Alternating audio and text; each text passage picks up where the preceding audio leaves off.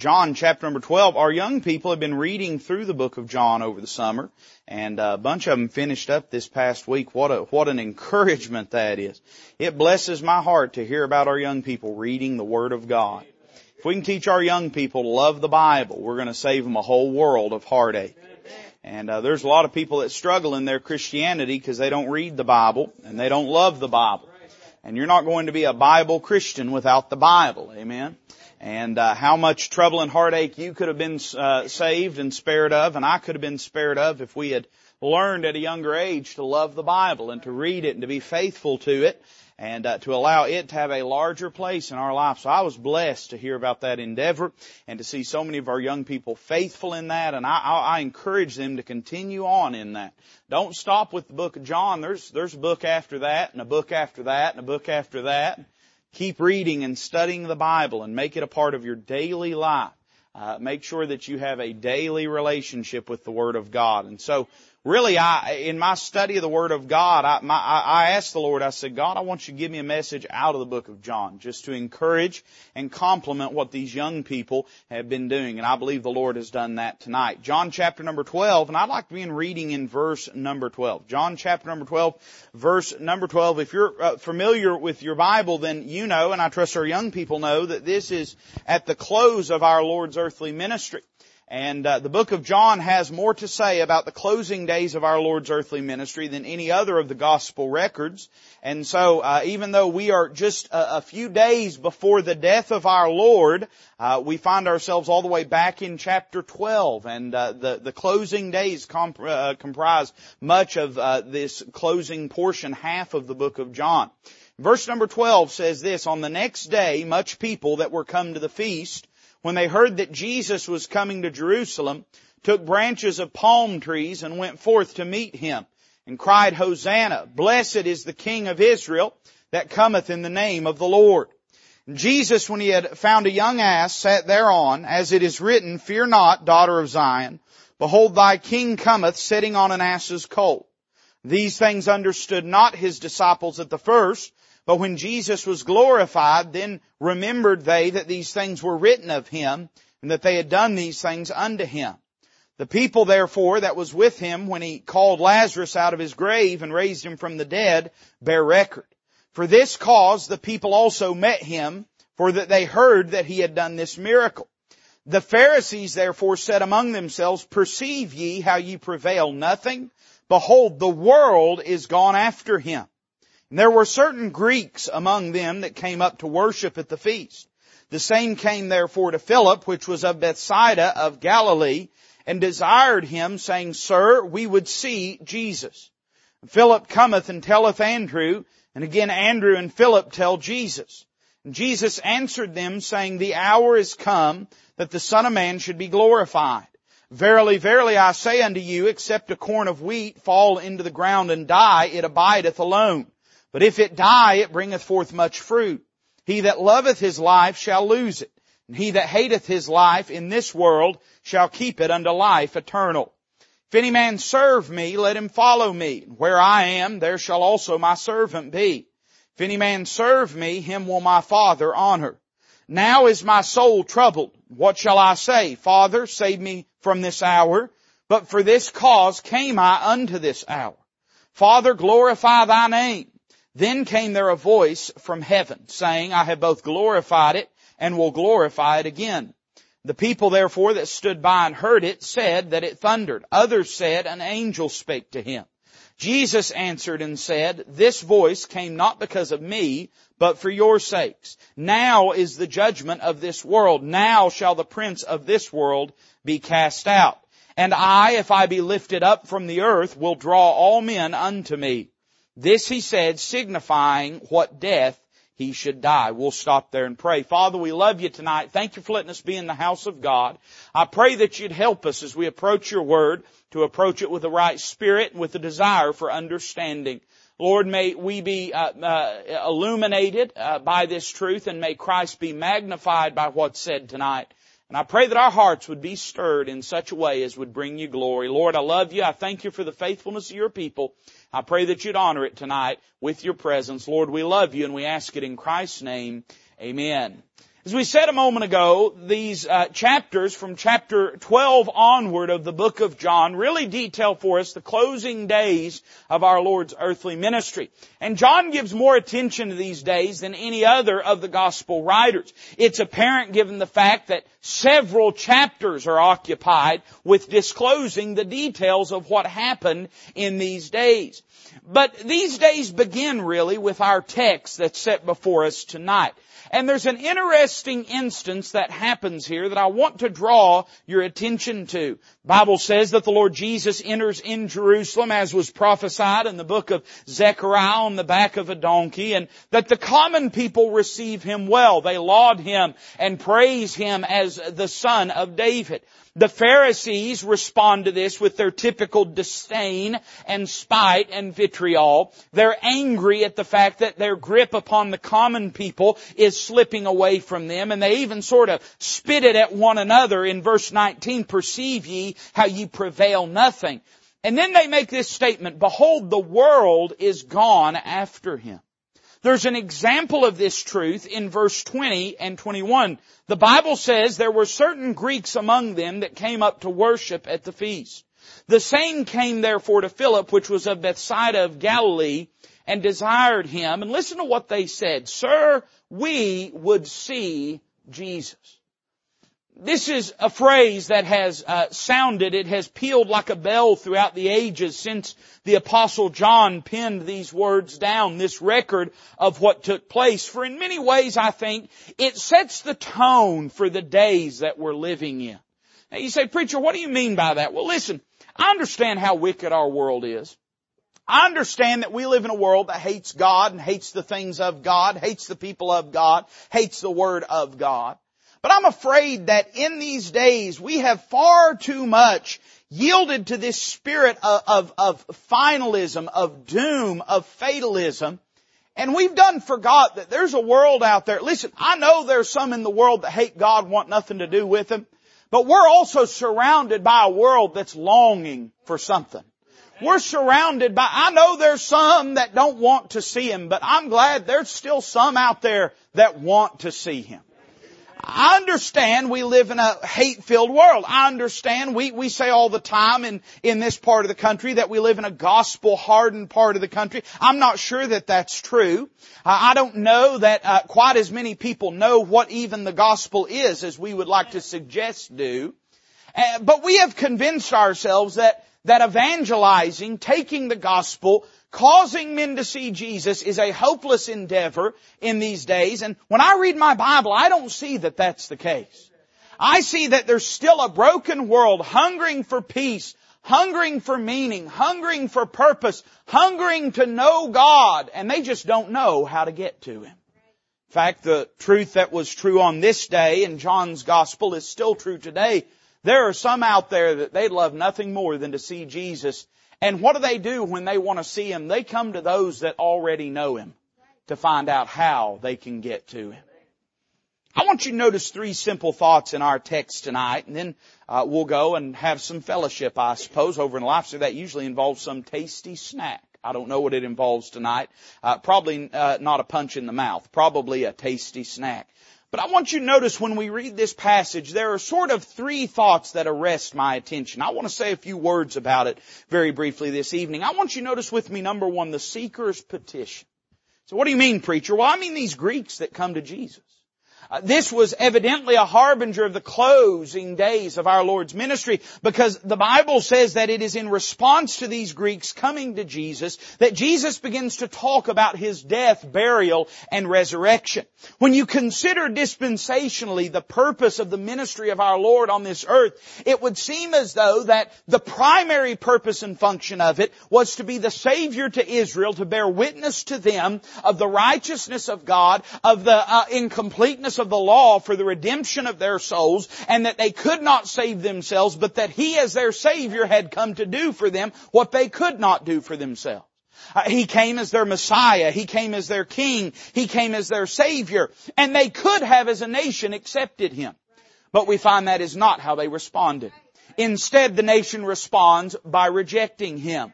It was not so much the common folks, although they were not entirely exempt from the guilt of this, But we find that the Pharisees, as the ruling class and as the voices for the people, the representatives of the people, that they had rejected the Messiah. They had called him a, a wine bibber, a gluttonous man. Uh, they had claimed that he was of impure lineage and impure birth. And in fact, finally, they even attributed his miracles to the work of the devil himself. When they finally do this, the Lord Jesus turns His attention away from Israel uh, as a nation and turns instead to His ministration through salvation through His sacrificial death.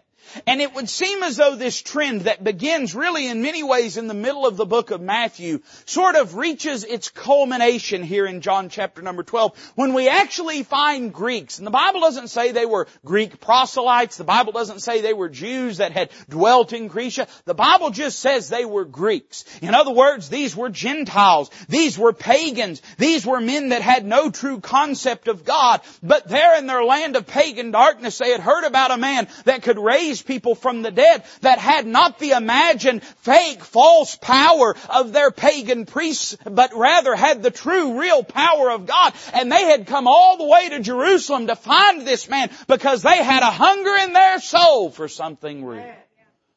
These are the type of men that are uttering this in verse 21. Sir, we would see Jesus and it reminds me of three inexorable truths about a lost and broken world. Number one, I want you to notice with me the dissatisfaction of these people. What had brought them there? Well, verse 18 says, For this cause the people also met him, for that they heard that he had done this miracle. That miracle is the raising of Lazarus. Uh, the Pharisees, their response to this is not to wrestle back their influence from the Lord Jesus, but just to throw their hands up in helplessness. They said, perceive ye how you prevail nothing. And then they even say this, behold, the world is gone after him. I love this scene because here we find the, the stranglehold that the Pharisees had upon the common people to be slipping away, and they're just utterly helpless to do anything about it. You know why? Because listen, when the real power of God shows up in somebody's life, dead religion loses its grip on them. Uh, why were these people coming to Jesus? Because the Pharisees couldn't help them. Because dead religion couldn't help them. Why were these Greeks coming to Jesus? Because their pagan religion couldn't help them. And can I tell you, we don't like to imagine it because it indicts us, but there's a whole lot of people in the world sick of the world.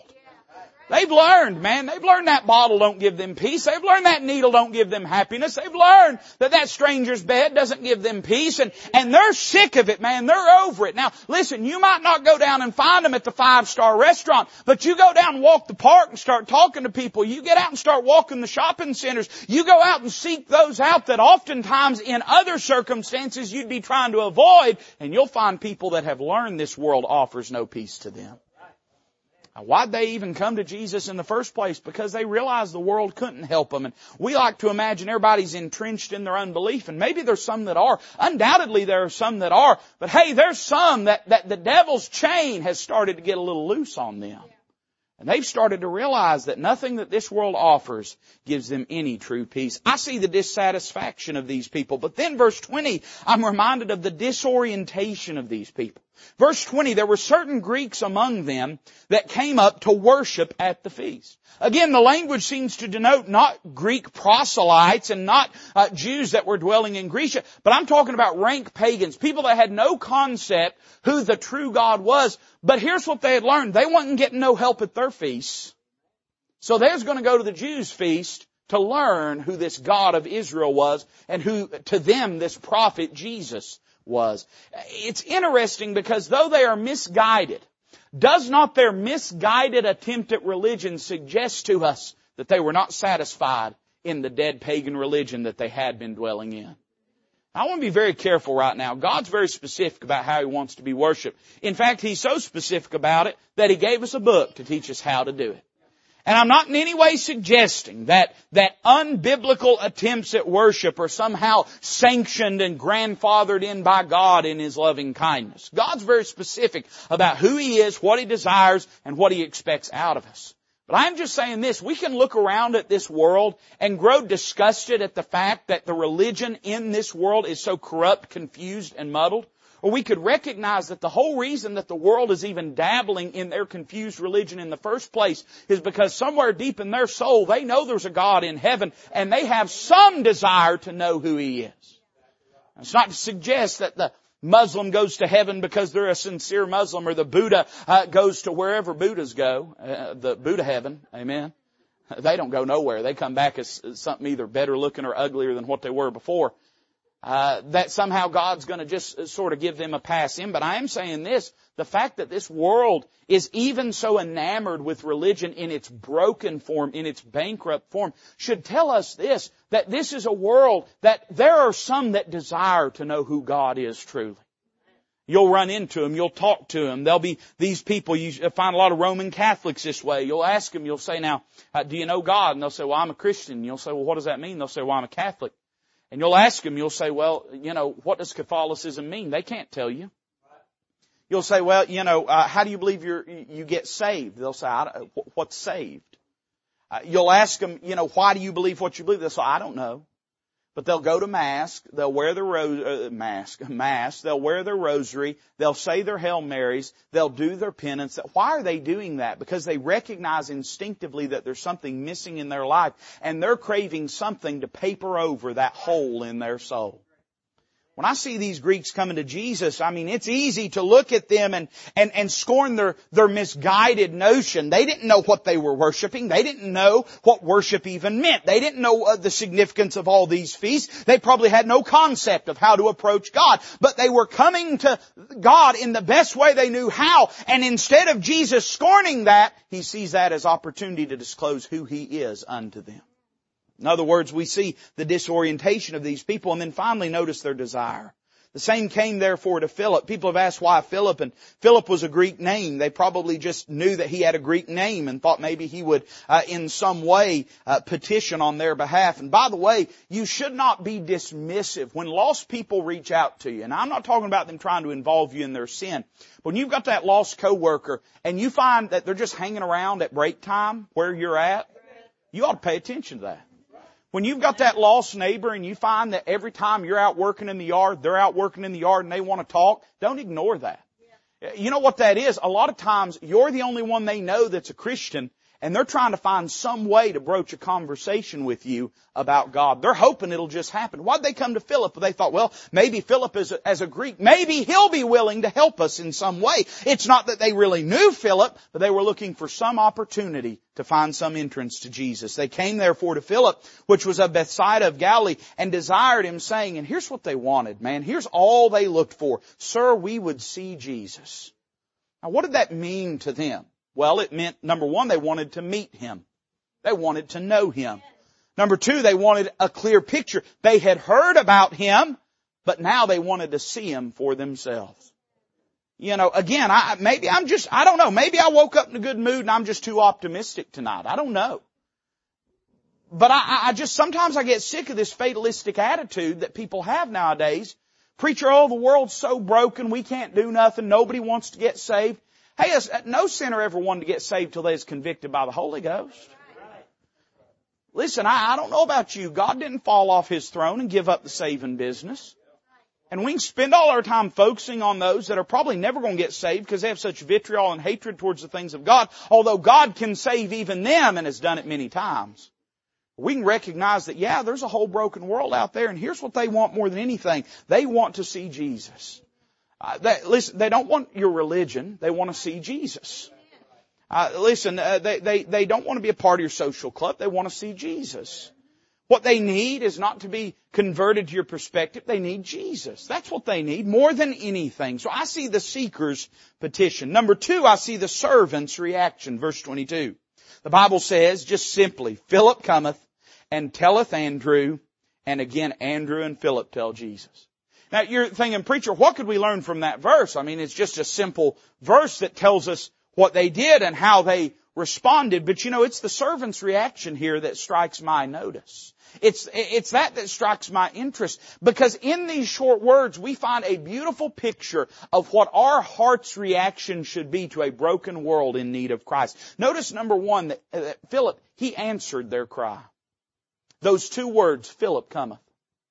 It could have said Philip did nothing.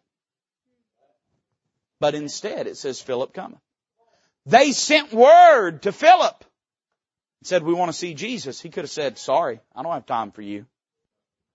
He could have said, who do you think you are? Why do you think you would be able to go to Jesus? But instead we find him stopping, pausing, taking the time, showing the interest, responding to the opportunity that is set before him. Wonder how often we spend more time praying for opportunities than seizing opportunities that God's putting in front of us. Lord, give me opportunities, give me opportunities. Oh, there goes, there, there, there goes the gas station guy. Lord, give me opportunities, give me opportunities. There goes the person bagging my groceries. Lord, give me opportunities. Lord, I just want an opportunity. Lord, I just want one person I can witness to. I'm sorry, bank teller, you're gonna have to wait. I'm praying for somebody to witness to. I like Philip. You know why? He just, he just jumped. He just said, okay, you want to go to Jesus? Okay. All right. I'll talk to you. All right. I'm right here. I'll help you. See, he responded, and it may seem simple. It may seem elementary. It may seem, uh, you know, in many ways beneath us to recognize it even. But I'd say the first thing we got to say about Philip is he at least answered their cry. He didn't just say, well, somebody else will help them.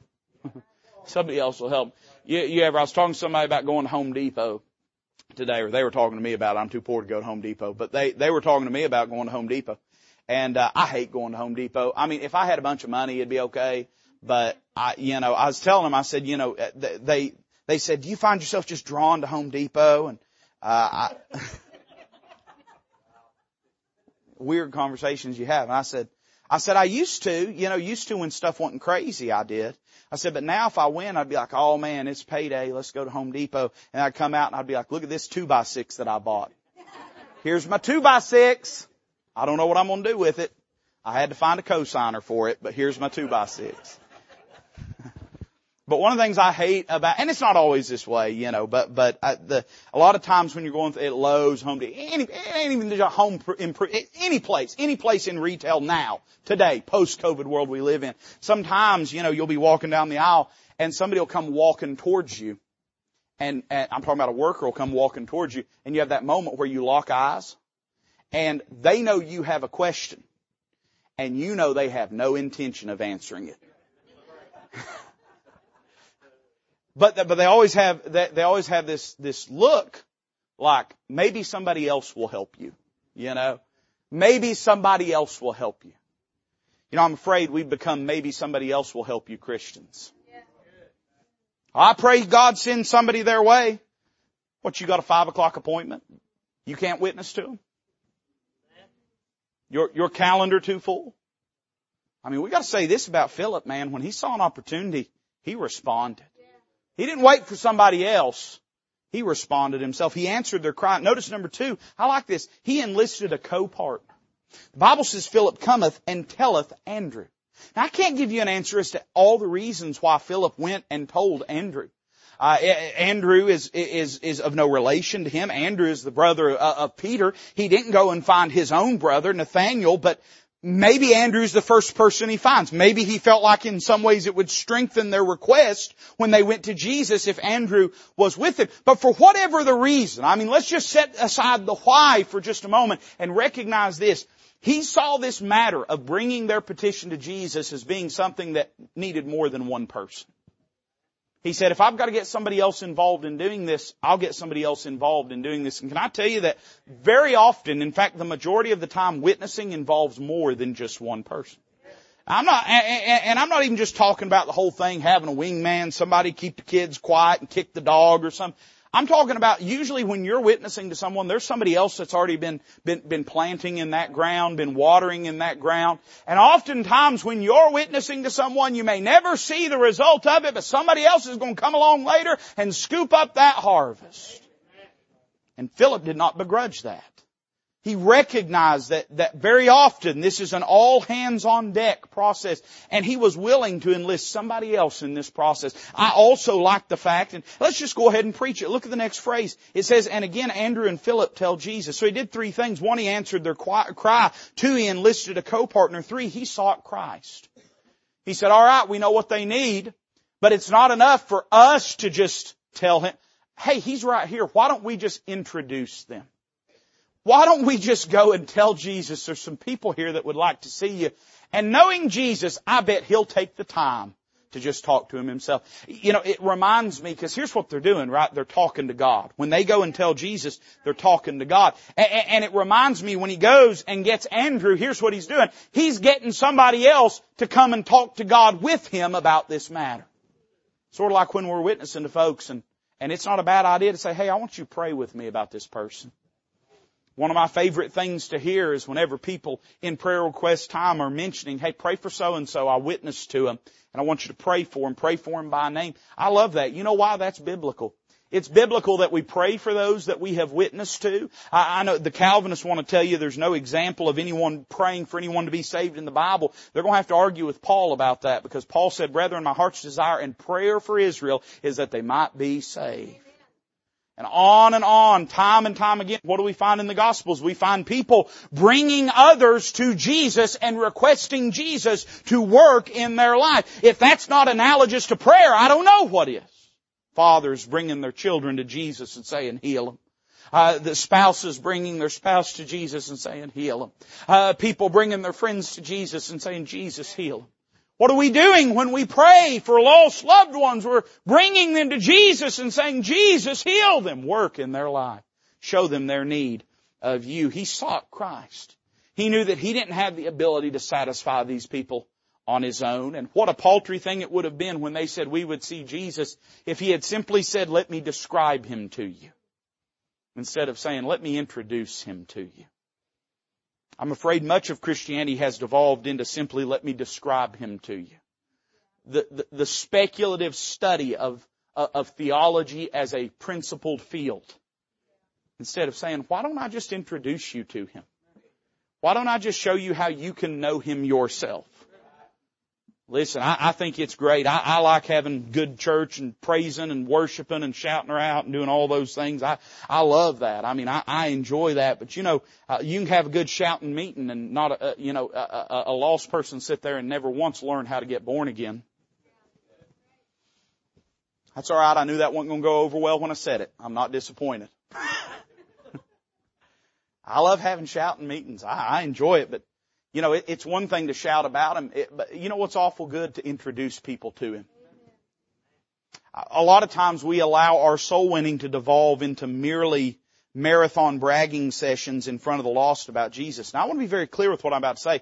I, one of the great ways you can spark interest is to brag on Jesus in front of lost people. I'm not, I'm not, I'm not ashamed of that. I'm not embarrassed about that. I'm not discouraging you from that. You ought to be talking to everybody, saved and lost alike, about how good your God is to you. But you know what would also help them? If you'd say, let me just introduce you to Him. I could, I could spend my whole life trying to tell you how good He is, but let me just introduce you to Him and then you're going to know how good He is. I like the servant's reaction here, man. I, I love it. So I, I see here the seeker's petition, the servant's reaction. But then notice how Jesus responds. Verse number 25. Now, Jesus says a lot of things in response to this, but I've picked just four things I want us to notice because I think that what the Lord's doing He's dealing with some things more broadly about his ministry and about uh, about the plan of the Father for his life and, and and even the plan of salvation for for humanity. But peppered within this, I think, are some instructions that are given to people like Philip regarding these that are coming seeking him. Now, in other words, their approach to Jesus prompted certain truths for the Savior to disclose. Let's notice the Savior's instructions. Look at verse 25. He says this, He that loveth his life shall lose it, and he that hateth his life in this world shall keep it unto life eternal. Say, preacher, there's a broken world in need of Christ. What can I do about it? Well, notice number one, the selflessness that is needed. Our Lord has given Himself as an example of this with the parable about the, the corn falling into the ground and, and, and bearing a harvest. But now He just, He just puts shoe leather on it and points it right at the disciples and He says, listen, if you want your life to count for something, you've got to make it not all about you, but all about me if you will make your life all about me, I will tend to the things that concern you. And he says if you spend your whole life trying to claw and preserve it and build it and make it something that you can be proud of and that you can relish in and that you can uh, relax in, then you're going to find that that life is going to be meaningless and empty. But if instead you be willing to take that life and cast it on the altar of service for me, you'll find that there and there alone are you ever going to get anything close to a life that is worth living. Can I tell you one of the reasons that we struggle in witnessing, and I don't even want to say in soul winning. Now I, I endorse that term soul winning. I'm not scared of it. But I, when I say in witnessing, because sometimes this, this idea of soul winning gets devolved into a numbers thing and, and, and performance based and, and, and results oriented. But I, listen, you, you can't always guarantee what kind of harvest that, that you're going to have, but you can guarantee a good planting season. You can guarantee you're going to get the, get the seed out there.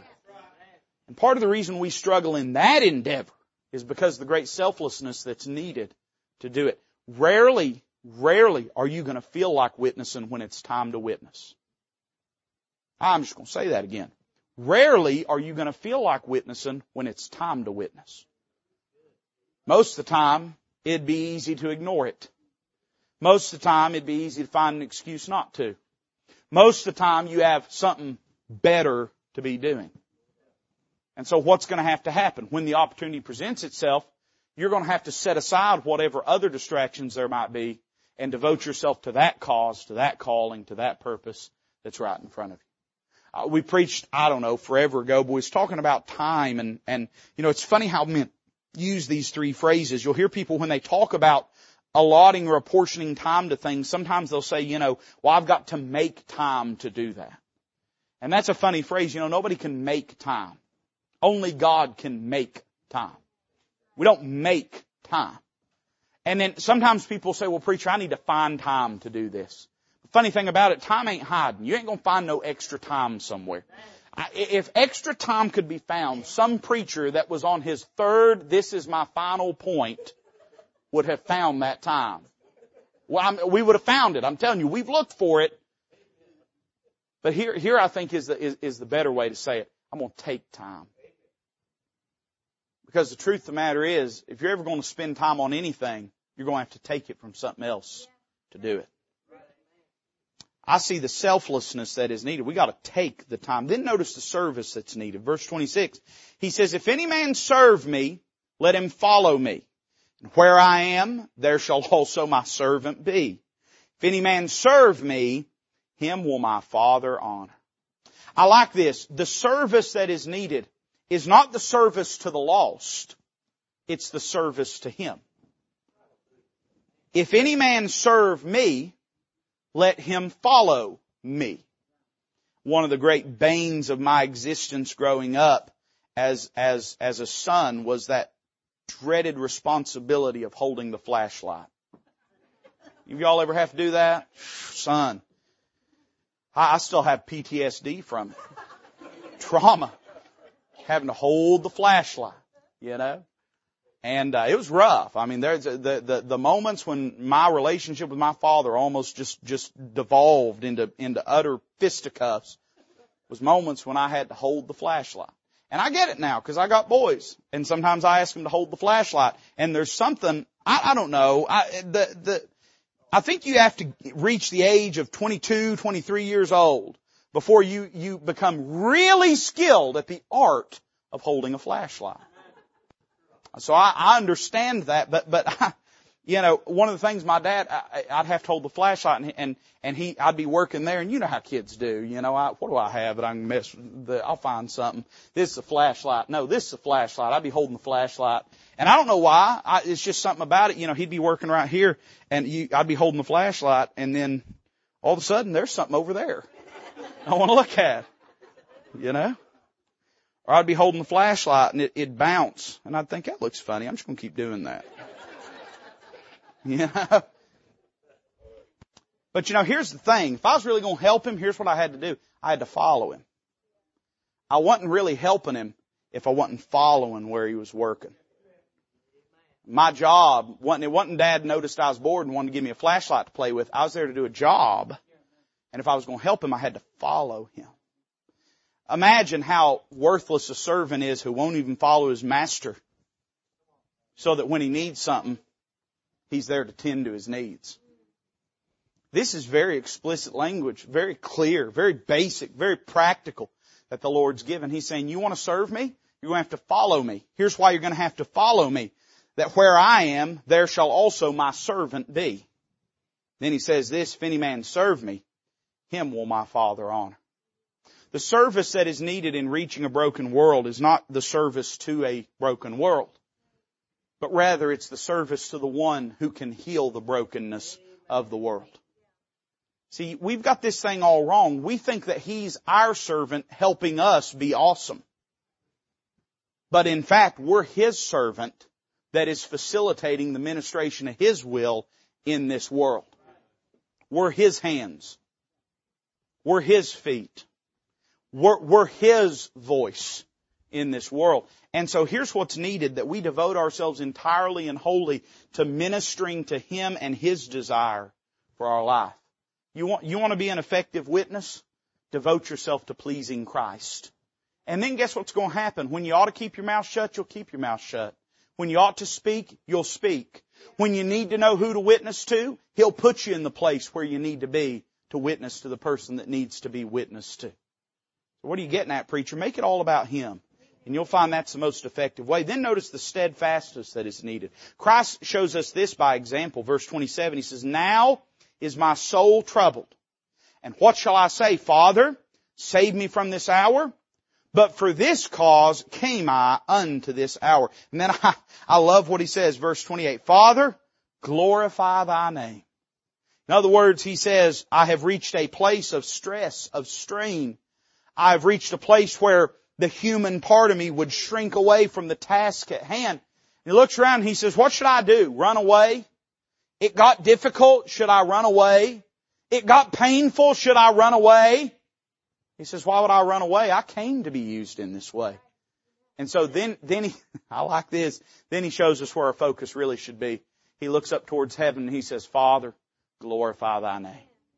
That's what I want you to do. Lord, glorify your name. That's what I desire out of my life is that you, Lord, would glorify my name. And here's what's needed in our life. We need steadfastness. Often we're willing to serve God when it seems profitable and comfortable. But rarely will effective ministry be comfortable. Most of the time, I, Curtis Hutson used to say it this way, nobody ever did anything for God that mattered with spare change and spare time. It's going to take sacrifice. It's going to uh, sometimes be in the face of difficulty. It's going to sometimes be in the face of all hell setting itself against you. But what are you going to do? Run and quit? Did you get into this thing? Or are you going out and witnessing to people because you think it's a fun hobby? No, because they're on their way to hell and they need salvation. So instead you say, well, you know, here's what I'll pray. I'll pray, God, make it easy for me. That's not what Jesus prayed. Jesus prayed, Father, glorify thy name. Lord, whatever it takes for you to get glory from me. And then notice, and I'm done tonight, verse 32. He says this, and I, if I be lifted up from the earth, will draw all men unto me. This he said, signifying what death he should die. Now, the word uh, all that's given here is being used, I think, categorically. You say, what do you mean, preacher? Well, certainly I do believe he'll save any and all that come unto him. I want to be abundantly clear when I say that. He tasted death for every man. But he's speaking this in light of Greeks coming unto him. And this was a radical notion to his Jewish followers and to his Jewish disciples. And he says this, if I be lifted up from the earth, here's what's going to happen. It won't just be Jews that come unto me, but it'll be all men that come unto me.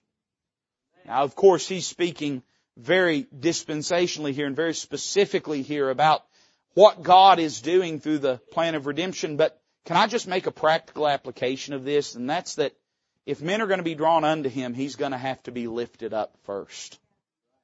By the way, you'll find even our Lord sort of used this language in a similar fashion in John chapter number three when He said, as the serpent was lifted up upon the pole, oh, so shall also the Son of Man be. In other words, he used it in almost a, though it is explicit in, in speaking about his death, he also used it in almost a figurative way regarding the, the exaltation and the amplification of who he is.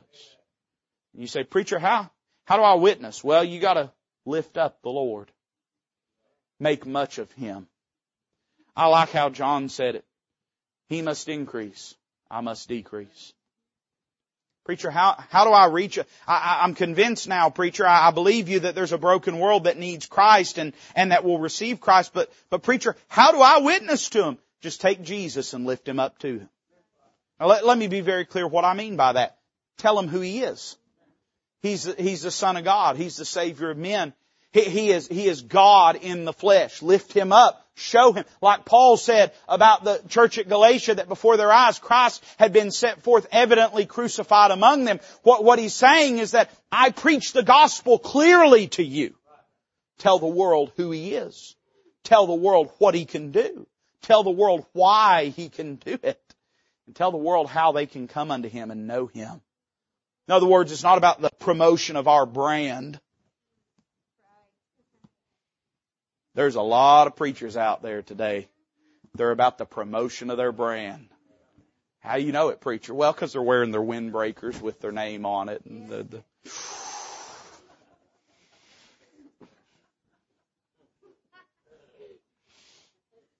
Got to get my brand out there. Now, let me tell you, my brand says J-E-S-U-S.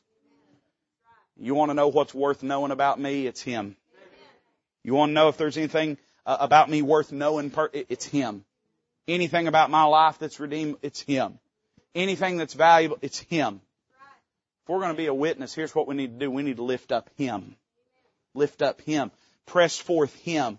Here's what the world really needs. They don't need to know how cool you are. They need to know how glorious He is. They need to see Him and see Him clearly. Oh, we can, we can bury our head in the sand and tell ourselves, oh preacher, I don't even witness what good it will do. Well, sinners might get saved. I think that's pretty good. Aren't you glad that whoever won you to Christ didn't say that? What good would it do? What good would it do? Uh, listen, I, how shall they hear without a preacher? How shall they hear without a preacher? Somebody got to tell them. Somebody's got to tell them. You got in because somebody told you. So not me, preacher. I read it in the gospel tract. Well, who wrote the tract?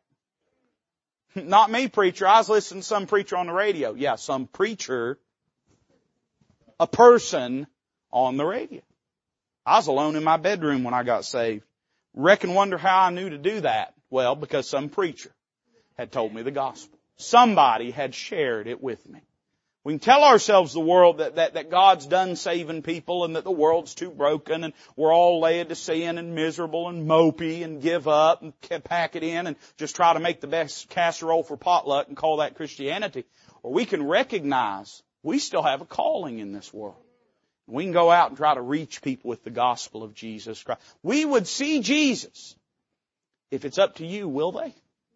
Will they? I hope that they would. Let's bow together tonight as musician comes to play. Now would be a good time. All those promises you've been making God during the preaching, now would be a good time to come and affirm them to Him. Come to Him and say, now Lord, I meant that when I said I'd do that. I meant that. Now would also be an easy moment to double back on those and not see anything change in your life. But now would be a good time to meet Him in the altar and say, now Lord, I want, I want when I told you I'd witness to that loved one, I wasn't lying. I really will, Lord, by your grace and by your help. Lord, when I told you I, I was gonna, this week that I was gonna witness to that coworker, I meant that, Lord. I wasn't just, I wasn't just saying it. I meant it. When I told you that I was gonna witness to that, that, that, that person at school, I, I meant that when I said that, Lord, and I'm, I'm committing myself to it. I'm really gonna do it. Now would be a good time to double down and to make those, those assurances and to make those commitments before the Lord. Father, bless this invitation. May it magnify the Lord Jesus. We ask it in His name.